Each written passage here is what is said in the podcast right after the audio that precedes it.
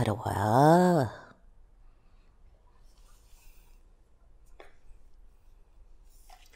어떻게 이기가 뭐 맛이 되고 오던 선수. За энд чинь одоо үг хэлэхэд хэцүү да. Тэр мэдрэмжийг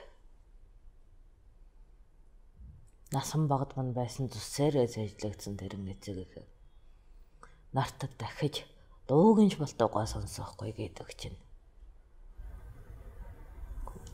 Хүний амьдралын хатуу нэг төгрөг юм да.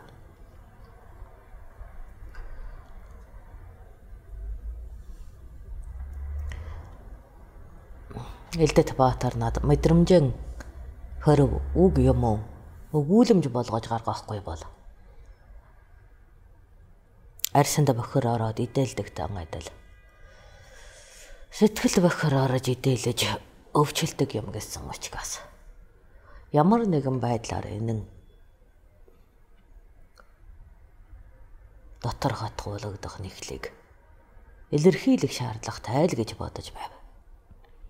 Хамагтай төрөнд нөхцөл байдал дүүгийнхэн асуудал бэрхшээлээс өмнө өөрийнхөө энэ үнэнтэй тулаж байгаа явдалыг шийдэх нь хамагтай чухал байсан да. За тэгээд дуулах хоройтой байж дуу зохиовоо. Сонсох? Би их муу дуучин штэ бити шоолоорой. Энэ өөрийгөө ангах арга учраас тэрэн цагтыг өнгөрсөн дүлдэхийн арга учраас үйлдсэн ядаж эцэг их минь намайг шоолоохгүй шүү дээ гэж бодон. Эцэг ихийнхэн орших зан үйлд очиж чадаагүй таг юм шиг. Үнэ сүлд уулзахад олиг тоож байж чадаагүй таг юм шиг. Тэнгэртийн хаан нэгтээс намайган хараж байгаа гэд. Тэнхэтэн амьдраарэ гэж өрөөж байгаа гэж сэтгэхэд л дуулваа.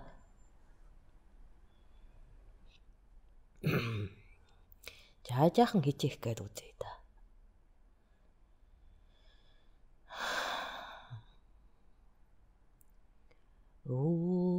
오세 자네 지네 대해 어럭서 지금의 야와 одоче урди жимтес ирэхин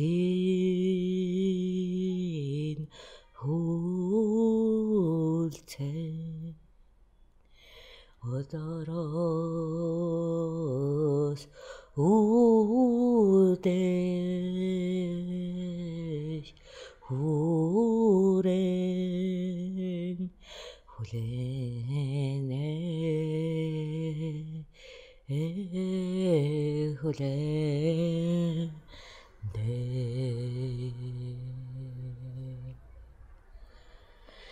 Tengere te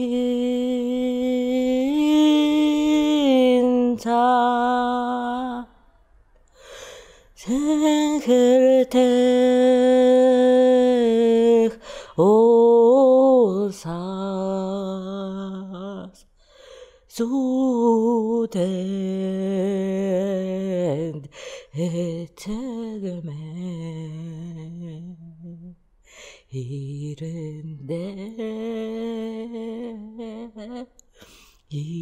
ирэндээ бэ утуулах болгонд олох байлаа. За цаашаа чадахгүй. Энэ хүртэл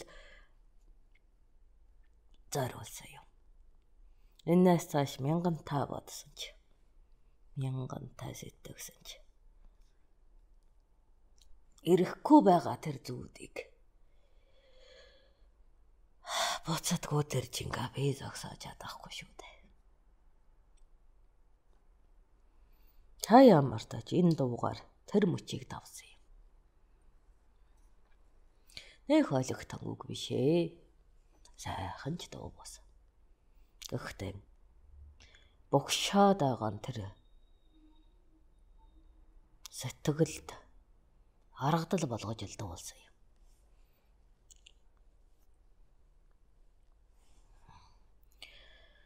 Хөнөн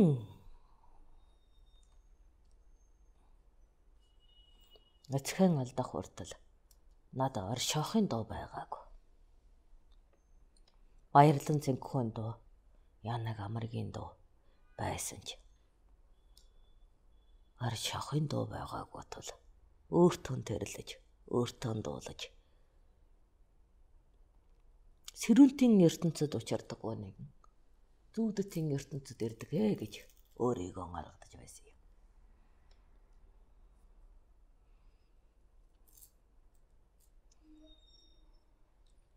Хараагаан алдаснаас ч хэцүүгээр их сэтгэл өвдөдөг юм байлаа. Гөхтэн өмгөөлдөг их тэнгэрүүд нь байсаар атал. Үлдээсэн алаг дүү минь байсаар атал. Гуниад айлтаа биш гээд. Гонигийг багхан хормонд зүтгэлийг ихэнтэй хормонд авнаа гэд өндөв. Үйлдэхийн тулд үг хэрэгтэй. Явахын тулд жим хэрэгтэй. Тийм юм бид. Чингээд дүүхтэйхэн нэрийг бараад. Өцөгтийн минь нэр хаа хүртэл. Өххийн минь цоо юуг өгүүлж байгааг л ирэт хийвэ. Дээрэмчин хүмүүн байлаа гэв. Дээрэнгүн авир таа. Ёор их санамгүй ачлалт хүмүүн минь эдийн нэртэй байхад үнэмшиж ичээдэн шүү дээ. Эх минь гарвал угсаачгүй нэгэн. Гэхэд гарвал угсаагүй гэдэг нь мантай цагтад хэцүү байсан тул гарвлыг нь тодолно доо. Нэрээ нуухаж зовлон туулаа бизээ гэж ихэм бас өмөрнө.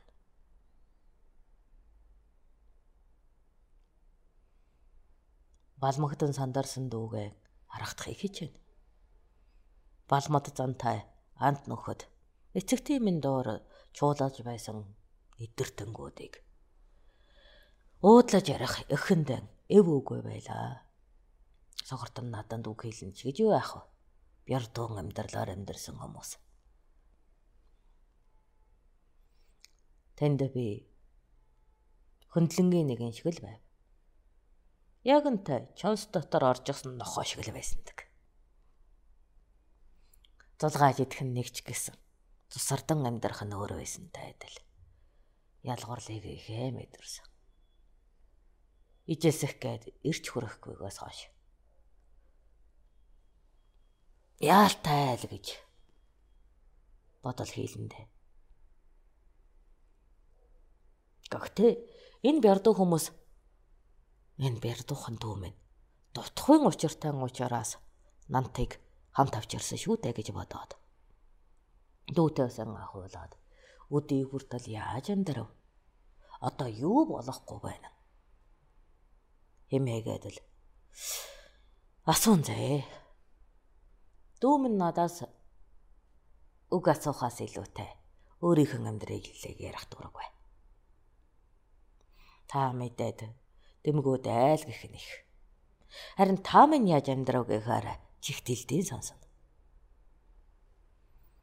Чингэж байгаад бидэн яриа хөглөрсөөр байгаад нэг л мэгдэхэд жанжтын суу залмагтаад сууж ийсэндэг. Энэд маний дуугийн дуу хоолой цайлгонжоод цэгц дэгийн тухайн Ялангуяа дайсантныг аюултан аавд гөрөөсэрийг хэрхэн айслан зангилаж оосорлон ухаар нар олцыг олж иж байсныг ярахаар бишрэн шүү дээ. Мандуу тэрийг туршиж байгаа янзтай. Харин болдсон байлээ шүү. Гадал дахин та надад өгүүлнэ. Ийм байдлаар хөндөрсөн ах トゥ бидэн дотн олсон юмдаг. Тэгэхгүй дөөмөн гэдэг үг байвч дүүргэх сэтгэлгөө бас л хэцүү байсан шүү. Гэхдээ тэр үг дүүчин шүү гэж хариуцуулдаг тэр үг ах нь шүү гэж хариуцуулдаг тэр үг уцаагаад холбодог юм байлээ тус тустай хүмүүнийг. Яг л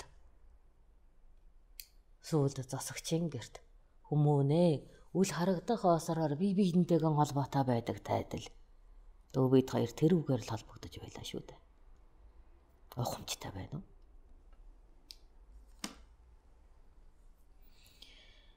Дүүгийн минь чадамж өсхийн хэрэгтэй.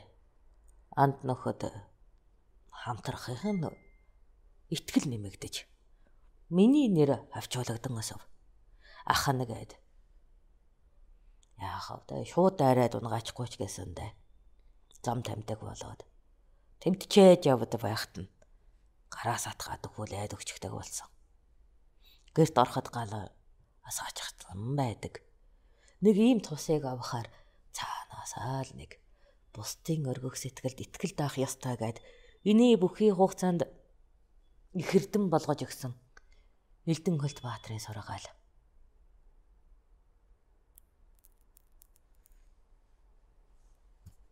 Хүн чамд туслаж байгаа бол чи итгэлийн дах ёстой гэдэг үг. Өөртөө итгэх итгэл, өрөөл туслахын хүсэл болон өргөлсөн юм. Авхамжтай. Шингээд цайрын алдаад айлууд ороогоо орж чадах бэрхшээлийг нь давъя. Мэдхгүйгийг нь хэлээ гээл. Зориг шавтарсан да. Эхэндээ ч хүүхнүүдийн дэрэгдэл жаал итгэл хураасан да. Ядах урлаж байгаа уранд нь ухаан нэмчихдэг. Хамжааранд нь ойдол нэмчихдэг. Эдий чадамжтай байхад сохор хүн ингэж чадаад байхад бид югаараа дутдгийг гэдэг их муухай үгээр тэд нар босч байгаа юм да. Гэхдээ яах вэ? Дорд нь чадаж байхад дээдх нь хичээдгийг ингэж манан элдэт баатар баян хэлдэг. Тиймээс дорой чи хичээх тусам дээд жүжин улам ихээр ориглож ориглохын хэрээр чамд ирээгээд хишиг нь буунаа гэсэн учраас энэс авахар чадаж байхад чи яагаад чаддгүй юм гэдэг үгэнд гомтхон байгаад байсан юм. Гэргийд магтах тосом өрчүүд сонжин эхэлдэг өөрийнхөө эмэгтэйг алдахгүй гэсэн дайж тэрөө. Эсвэл өн юун хүмүүн гэж сэрэмжлэх дайж тэрөө. Итгэл тээх гэж үг өдөж эхэлнэ. Ингээд хөөрөлдөн хэм нийцгийн алдад зовлонгоон ярьж жаргалан хуваалцдаг болж эхлэв.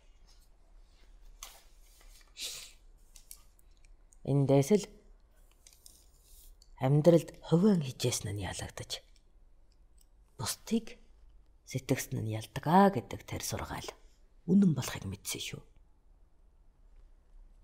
Хэрэгтэй би чадамгүй би энээс цааш зүтгэлгүй гэд ялхайсан бол эртээ өгч гисэн байх байсан биз. Тиймээс өөрөөсөө бусдад туслах хүч юу байна гэж яриад байсан нь л өнөөдөр намааг оршихын утга учир болоод байгаа юм да. Бүр мөнхөрхөн утга учир болоод байгаа юм да. Ухах нь гогтон энийг та нарыг дүүрэг гэж хэлэхгүй. Энэ нь ментийн хувьд ватны хувьд л үнэн байсан үнэн. Үнэн олон талд зэрэг оршиж чаддаг. Бодол. Үүлийн ардал. Тусгай мэдээгээр гардаг шүү дээ.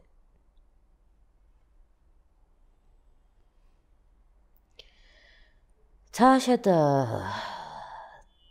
төрж байгаа төртийн явдалд төрөөс гадуур байгаа энэ хүмүүд хэцүүдэж байгааг ойлгоод.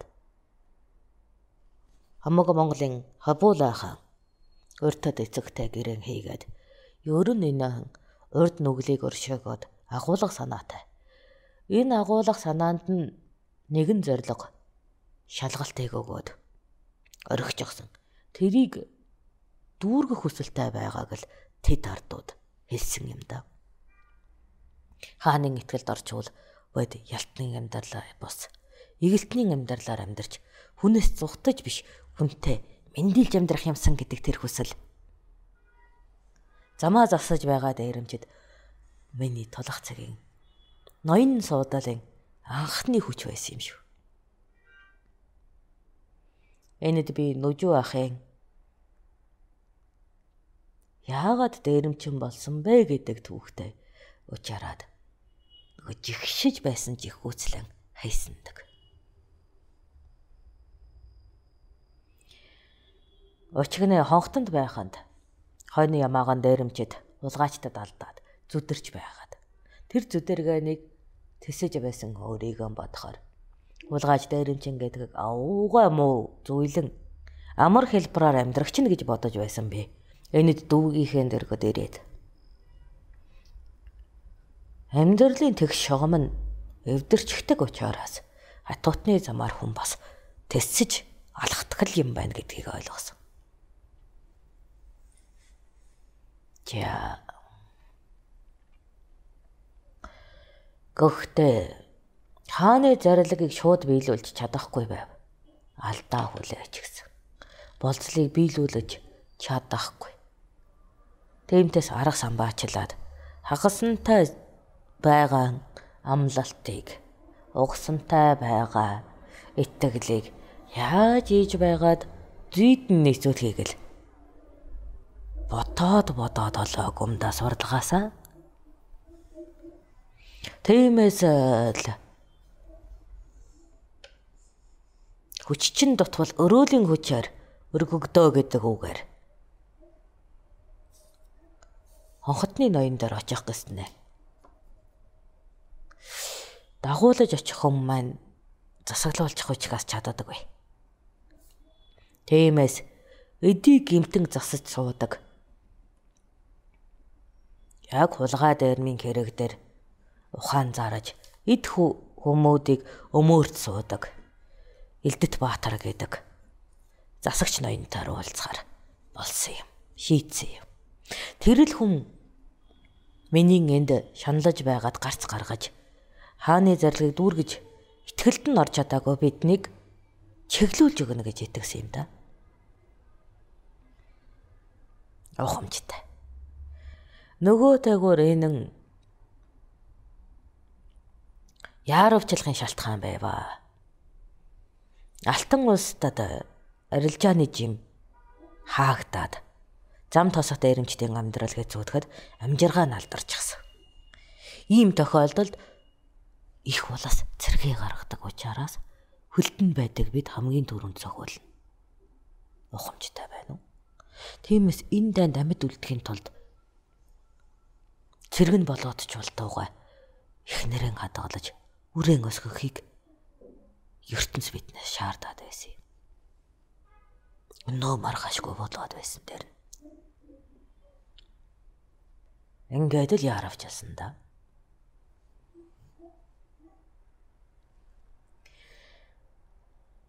Манаа аавын ихээ сайн анд нүжүү гэдэг хүн бол урд онгууд малчин байсан гэдэг. Малынхаа бэлчээрээс л хөвүүнэн хулгайд алдаад мөрөөр нь шинжиж хайсан юм байлээ. Боолын наймаачд аваа явчихсан байж л дэх хүүг нь Төгөөд тэр наамаачдтай үзэлцээ гэхэд төрийн маш том хана байсан гэдэг. Энэд ноёндон хэлж үзтэл чи бид ялагднаа их төртөд гэж хэлэхэд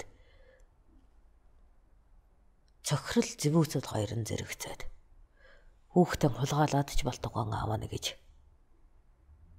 тэрэн боол зөөгчдийг тонож ихэлсэн гэдэг.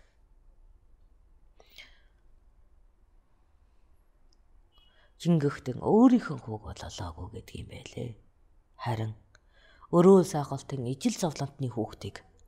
Олонтой олонтой ижи аавд нь аваажиж ижи аавыг нь хүртэл хядаад үрийг нь авчихсанд өөрөө өсгөж сууснаар говийн дээрэмч бухаа үссэн гэдэг. Энэн хомон говьар ашиг хонжоогоор төрийн цаазаар гин буруугаар гинэн тэнэгээр янз бүрээр дээрэм тонуулын үүлэнд хош шүүдэрч гисэн хүмүүстэй эв нийцэж хүч хурааж энэ ан төртийг буруу шан амьдардаг хүн байв. Альч төрийг тэр. Тийм ч учраас төргүү бөгөөд дангаар ноёрхож амьдрна. Төрөгээ чинь төмнэн амруулахгүй бол хэрэгцээгүй гэж орлож байдаг хүн байлаа. Энтэс магтаж дуусан төрөө би цэврүүцэн үзэн ядалтараа ахтуулсан юмдаг. Чингижэл сайн төр муу төр хоёрын ялгааг хүний золон дээрээс ойлгов. Сайн төртийн тусаар хонхтонд хижнээн олон хүн үхтгэхийг аюулаас тэнхээдсэн гэж бодно түүнийхээ тусыг харахаар төр гэдгийг хэрэгтэй гэж бодно. Гэвтэл үрсэн алдаж, өмчөөн алдсан тэр ардууд төрд хүртэл өчөглөөд тусламж хөтөл нэхэхэд харин ч эсрэгээр нь тэднийг засгалж гад байдаг төрөөр зутаасныг дуулаад засгийн алдаа гэж бодно. Иймэрхүү мэдэн олцоод л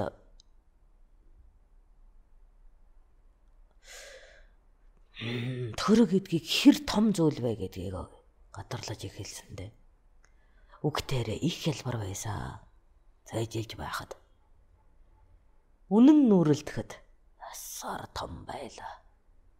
Нэг хүний нуруунд дээр ягаад жиршихгүй гэдгийг нь ухаглаж. Тиймтэй ч төртийн нөлөөтэй мөн бидний зовлон ойлгочхоор хүн хатны ноён илдэдөө хөлт баатараас илүү Илдэт Баатар гэж өмөөсхийн хуулийг гаргаж байдаг. Тэр хүн л гэж итгэжлээ. Инхээр миний хой. Дүүтэйгэн учирснаас хооших насан. Жаал өмхий юм уу да? Өсөгсөн эцэгтэн хүртэл итгэхээргүй өмхий гэхээр. Сайн мууг. Нэвширтэл идлээд байгаагийн хор биз. Эндээс бэ тэр дээрэмчин гэж нэрэгдэж байгаа нэргэгдэж байгаа хүмүүсийг аварч хаантан гэж өргөмжлөгдөж байгаа хүндэж тусалж амьдрахын мөрөөсөл болов. Энэ л зөв. Бүр хорвоод ингэж халтардаггүй төртөө болгосон гэж хүсэв. Тэр төрийг хэн барих нь надад үнэндээ хамаагүй байв тийм төрд амьдрах нь сайхан байв. Үр сулгаалагдхай байвал ножуу гэдэг ин зоолон дуусан шүү дээ. Өршөөлийг нь баталчвал эцэг хэмээн нүгэл цайрна. Мага хохирлыг нь төлөөдж болтойгоо цайруулж болно. Гэтэл тэрний чагт засагт надад байгаагүй юм засаг энэ дээр дутуу байсан. Өөрөнтөө хэлвэл ийм зовлон идлэгч засхийн синтэд суугаагүй гэсэн үг шүү дээ. Ийм хүмүүнийг ойлгох оюун санаа тэр засаг хилцэлт дутсан гэсэн үг шүү дээ. гэж бодоглоод л. Ямар тач энэ төрлийн засагтыг арвантайгаар өршөөл нэгөөсөл ашиг тусаар нь бодогч Илдэт Баатарт цуугаар нь итгэж учирлаар нь тодлохыг л хосомжилв. Манай хонхотны ноёнтой нилээд дотно. Нэг жигүүрийн ноёдууд гээд өмнөдөө би хонхотны хүрээнд хоёр тон ирэхэд дуулаал өнгөрсөн байсан. Түүнийг магтах хүмүүс их бас хатуугаар нь дуудах хүн чих. Элдэт Баатарын хилэнгээс гараа завчсан зэрэг хүртэл манад байдаг. Тэгэхээр хатуухан л ноёнтон учрна гэдэгтээ зүсөн ихээ бэлдэж байгаад л дүүдээ ч ихээ анхааруулж байгаа л зарим очсон доо.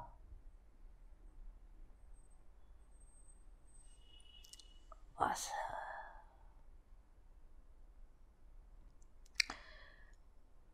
арга суваа нарийн бодож олохыг хичээв. Хорвоотод ашиг гэдгийг гинэн бус арга гаргахыг модом чандаасаа сурсан учраас тэр Михаил ноёнд хэрэглэн гэд бардам ам гарваа. Одоо бодохоор ичмээр. Үнэхээр ичмээр гэнэн. Гэхдээ тэрэнд тэнгэр ээсэн миний тэрэн гинхэнг зөв зүйлд байсан учраас гинхэн тэнхийг хүртэл тэтгдэг тэнгэрийг би магтан цаашаа хаас ч өөр аргагүй. За ингээд өндөрлөе.